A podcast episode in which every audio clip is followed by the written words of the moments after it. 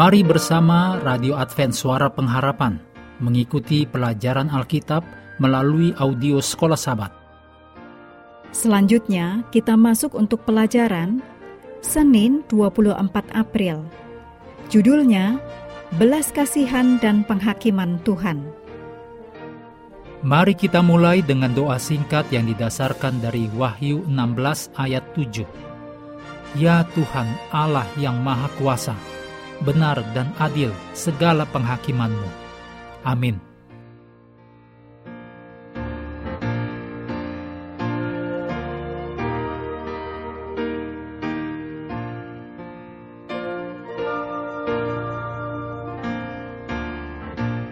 Salib dan penghakiman, keduanya mengungkapkan bahwa Tuhan itu adil dan penyayang. Hukum yang dilanggar menuntut kematian orang berdosa. Keadilan menyatakan, upah dosa ialah maut. Belas kasihan menanggapinya.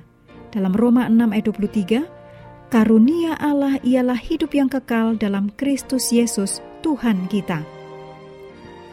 Jika hukum Allah dapat diubah atau dihapuskan, sama sekali tidak perlu bagi Yesus untuk mati. Kematian Kristus menetapkan sifat kekal hukum, dan hukum adalah dasar penghakiman. Bagaimana kita dihakimi dan hubungan yang dimiliki antara perbuatan baik kita dengan keselamatan kita dituliskan dalam Wahyu 20 ayat 12. Dan aku melihat orang-orang mati, besar dan kecil, berdiri di depan tahta itu. Lalu dibuka semua kitab, dan dibuka juga sebuah kitab lain, yaitu kitab kehidupan. Dan orang-orang mati dihakimi menurut perbuatan mereka, berdasarkan apa yang ada tertulis di dalam kitab-kitab itu. Perbuatan atau tindakan kita mengungkapkan pilihan-pilihan kita dan kesetiaan kita kepada Allah. Menurut Efesus 2 ayat 8 dan 9 dituliskan, sebab karena kasih karunia kamu diselamatkan oleh iman. Itu bukan hasil pekerjaanmu. Jangan ada orang yang memegahkan diri.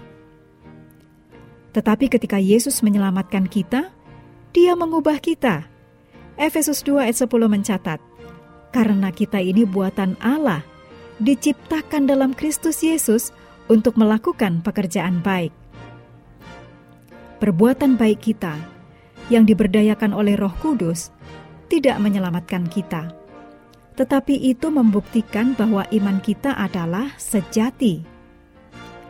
Penghakiman terakhir Allah menghapus semua kepura-puraan, semua kemunafikan, semua kepalsuan, dan menembus ke dalam diri kita yang paling dalam.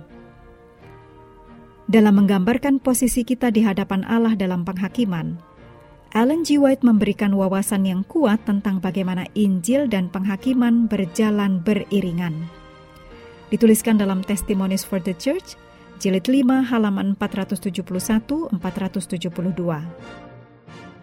Dari kenyataan bahwa umat Allah yang diakui itu kelihatan berdiri di hadapan Tuhan, mengenakan pakaian kotor, patutlah membawa kerendahan hati dan menggerakkan orang untuk mengadakan penyelidikan hati yang mendalam bagi semua yang mengaku nama Allah.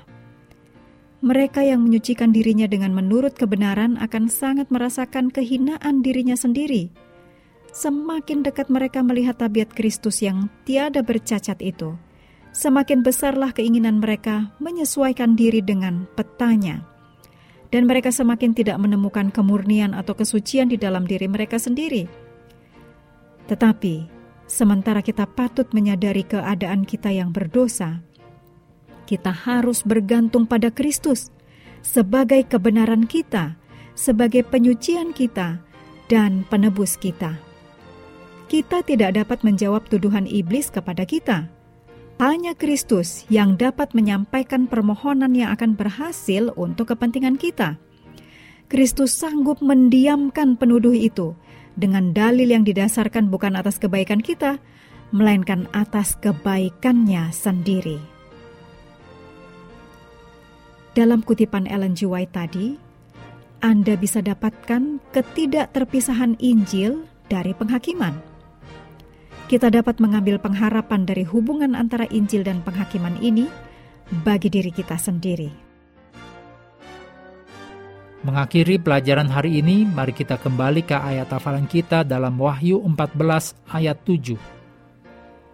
Dan ia berseru dengan suara nyaring, "Takutlah akan Allah dan muliakanlah Dia, karena telah tiba saat penghakimannya, dan sembahlah Dia yang telah menjadikan langit dan bumi dan semua mata air."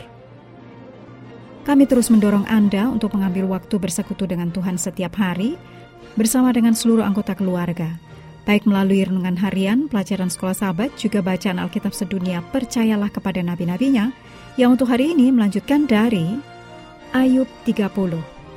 Tuhan memberkati kita semua.